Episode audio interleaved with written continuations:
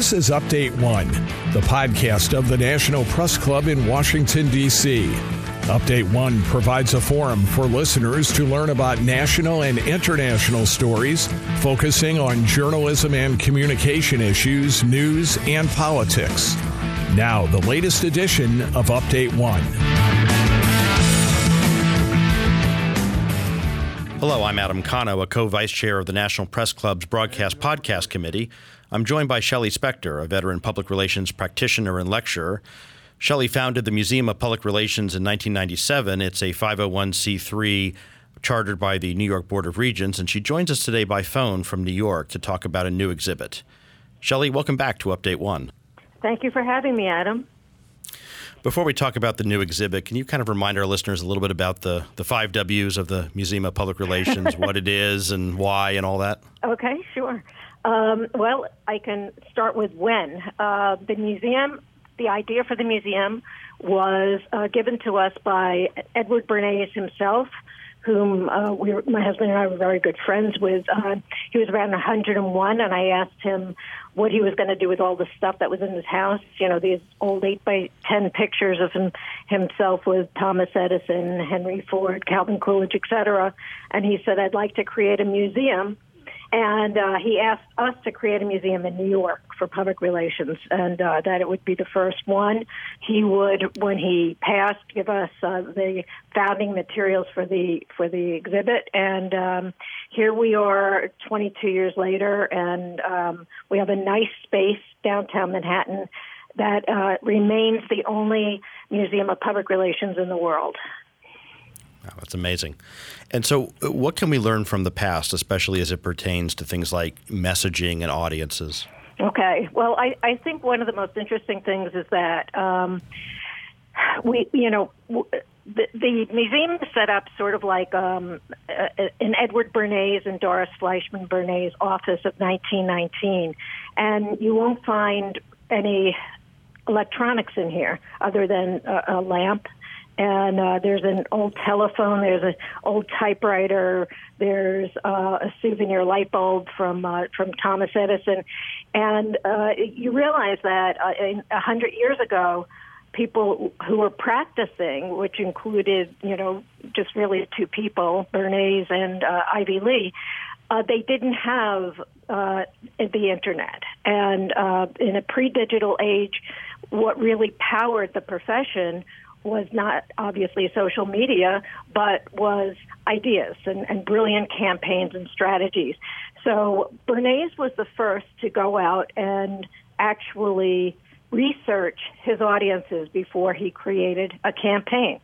Uh, and he did this because he was influenced to a large extent by his double uncle, Sigmund Freud.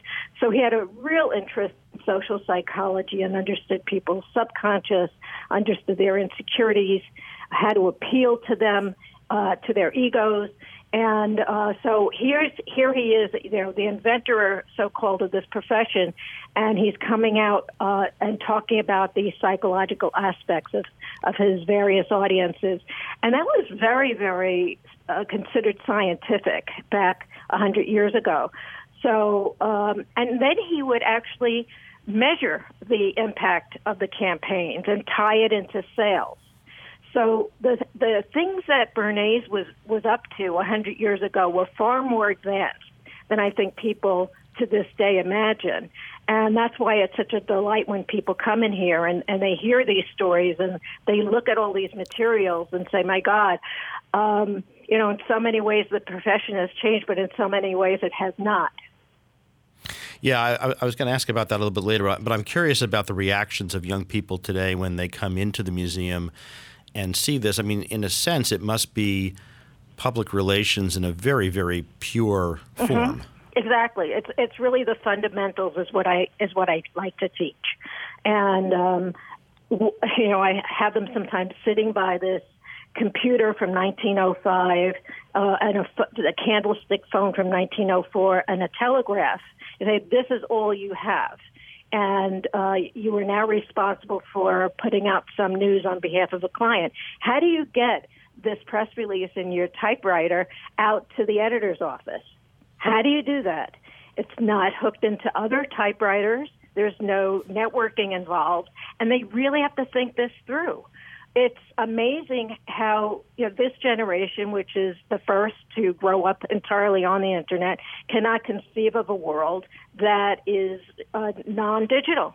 And so we have to talk about how do you create something that's newsworthy enough that editors are going to want to run with it or at least interview your client, but how do you do something as simple as getting a press release from your typewriter and over to an editor's office? Well, or sometimes you put it in an envelope and you put an address on it. And these are things that the kids have no idea about. These very simple matters that you and I kind of grew up with, unfortunately, don't have to do anymore. But um, the kids are really struck by the lack of technology. This podcast originates from the Broadcast Operations Center of the National Press Club, and we're here in the National Press Building. And I always like to tell guests that one of the unique things about this building is it has its own zip code, and that that dates from a pre-internet age when, you know, everything came in and out of this building and all the news bureaus that are here in addition to the club itself, that everything that came in and out of here, press releases, videotape, mm-hmm. audio mm-hmm. tape, media kits, um, that everything moved in a obviously pre-internet physical way. Right. Absolutely. I mean, um, even one hundred years ago, not everybody had a telephone. Right? So even if you were lucky to have one on your desk, like we are here, this phone is a candlestick model from nineteen oh four. If you made phone calls to the editors, you're not sure that they would even have a, a telephone number. And um, it was a whole different world that depended entirely on brain power and your creativity or imagination, doing something different. I mean, everything that Ivy Lee and Bernays and even Paul Garrett and um Uh, Arthur Page, they were doing things for the very first time. So they had to be very inventive. And I, th- I think that when the young people come in here and, and they hear about these campaigns, they find out this concept of newsworthiness, which I feel today is very much lacking in in the colleges and uh, and even in the workplace. I want to get back to, to, to that perhaps at the end as we talk about kind of what to derive from all of this, especially given that um, a large percentage of National Press Club members are uh, communicator members, so they're not working journalists. They are on that public relations side. So let's talk a little bit about the museum's newest feature. So this okay. is a collection of more than fifty items related to Harold Burson. So mm-hmm. um, who was he or who is he, and what items are on display? Okay. Um, Harold was a, a fascinating guy. He is a fascinating guy. Uh, he's ninety-eight and a half. I've been uh, interviewing him since two thousand two. He um, was a prolific, prolific writer from a very early age. When he always wanted to be a journalist. Uh, when he got into school, they immediately skipped him two grades. He started working at the uh, Memphis Commercial Appeal when he was eleven. He paid his way through college, through Old Miss, Um, when you know, at the age of fifteen, and he was a stringer for uh, his hometown paper, which, by the way, he's you know relocating back to Memphis next week. And wow. I'm, you know, I was kidding with him that they're going to hire him again to be a correspondent. Um, and eventually, he joined the service, and uh, after the war, he had been working for the Information Department, and after the war, they hired him to report on the Nuremberg trials.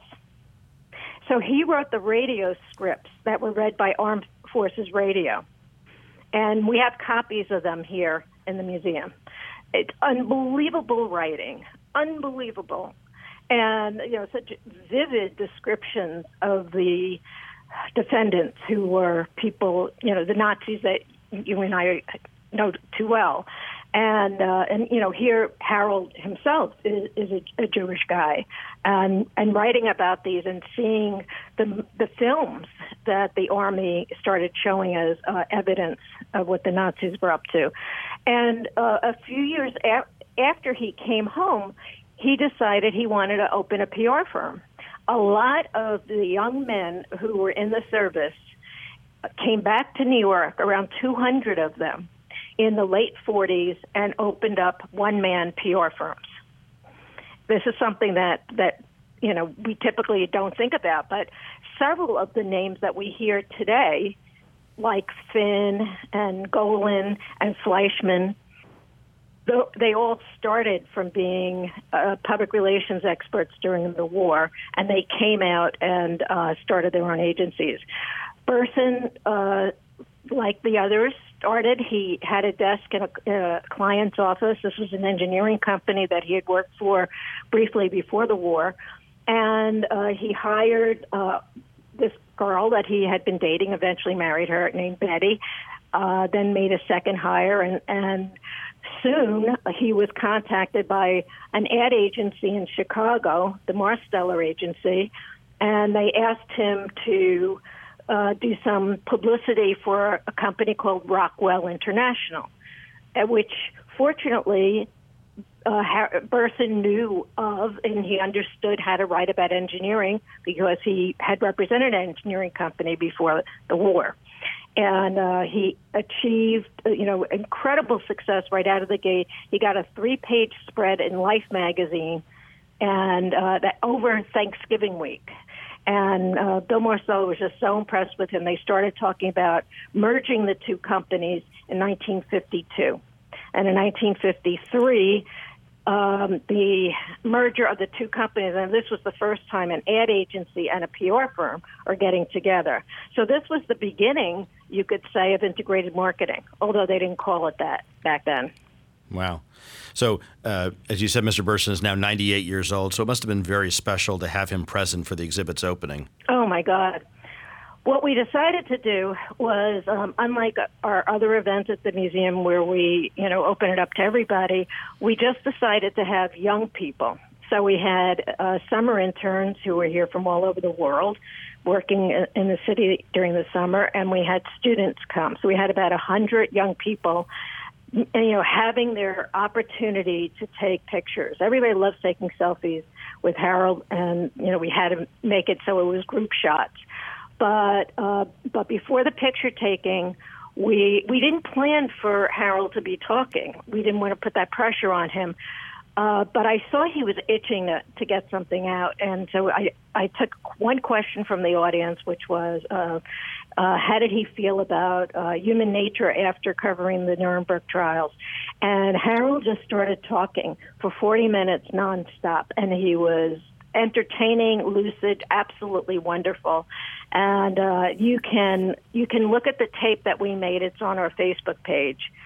Um Just inspiring, uh, and he was talking directly to the young people in the audience about the, the skills they needed to acquire. Uh, I thought he was going to say that writing was the number one skill, but no, he taught, he said it was networking. He said it was, especially when you're young, make as many contacts as you possibly can, and those will grow exponentially. What was the reaction of the young people to his uh, commentary? Oh, just loved it, smiling. Uh, everybody was, was uh, you know, had their phones out, and they were taping him, of course. and, of course. And, and, and, you know, and tweeting about it. So, so when, when when when he saw these, you know, fifty items or so on display, was there was there one that in particular that he gravitated towards, or did he have any sort of feedback on seeing this part of his history and, and the history uh, of all of us who work in public relations? He, um, he he will go to any one of those pieces. I mean, I, I, I'm walking around the, the museum right now. For instance, he has the Coke can from when he did the launch for New Coke, and, and uh, Coca-Cola had uh, created, put his name on it, to share a Coke with Harold. Uh, he he loves the press release, which is framed from nineteen fifty-three, announcing the formation of Burson-Marsteller, and it's um, it's all blue type, of course, because it's um, a carbon copy. You remember those? Yeah. And uh, he typed it. It was from his typewriter, and so the you know uh, he he's sitting there with this on his lap, and Uh, the kids are nearby reading it, and uh, it was just so crisply written.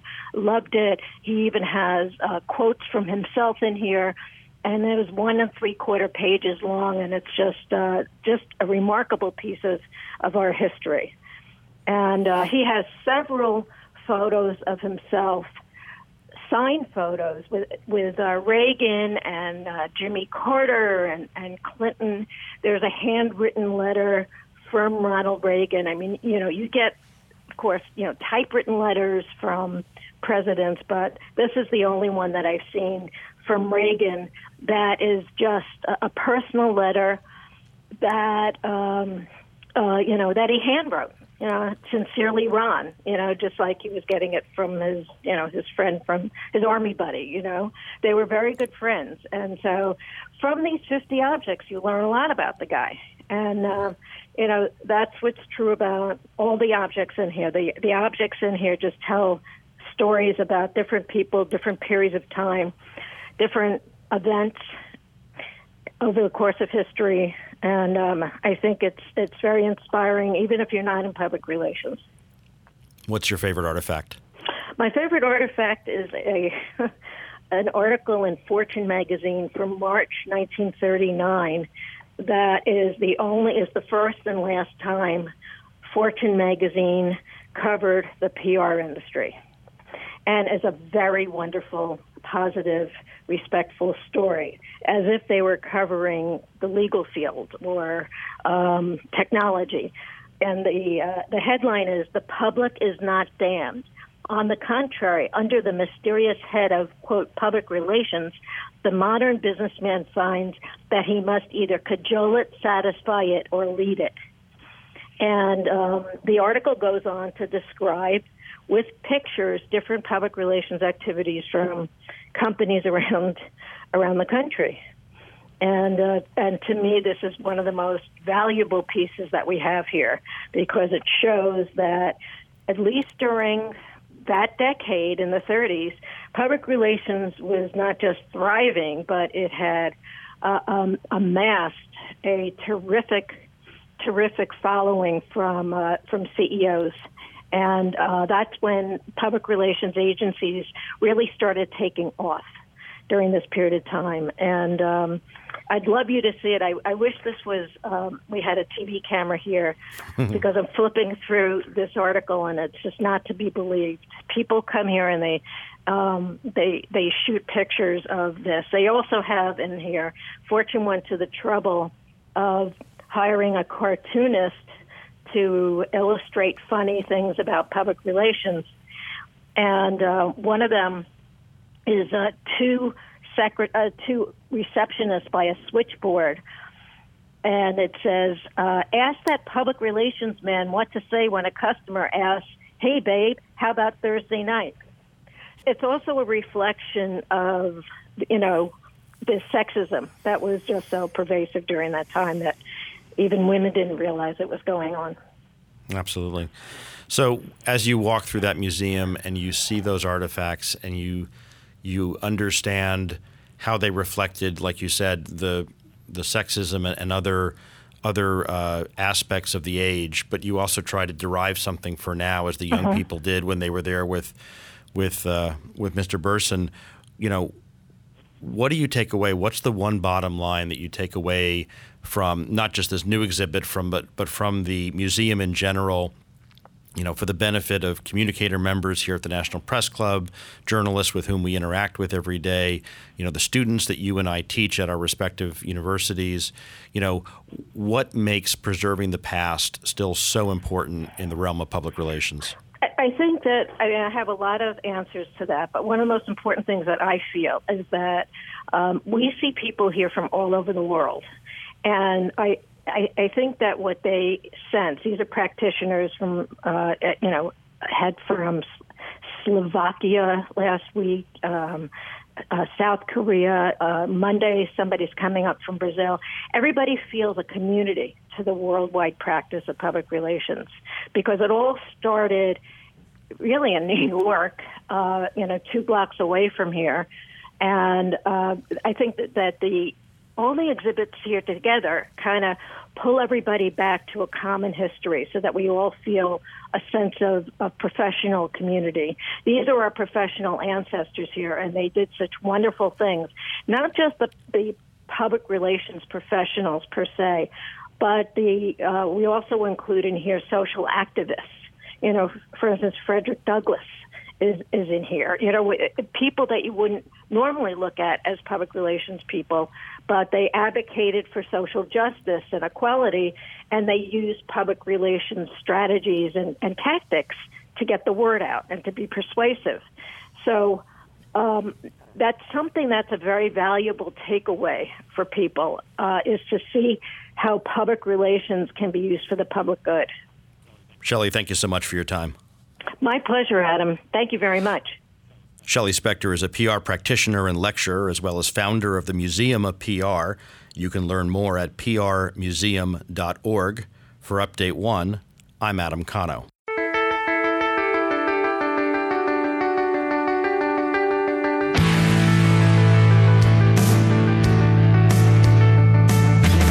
Update One is a production of the National Press Club's Broadcast Podcast Committee. You can comment on this podcast or any episode of Update One by sending an email to Update One Podcast. That's update, the number one podcast, at gmail dot com. Thanks for listening to Update One.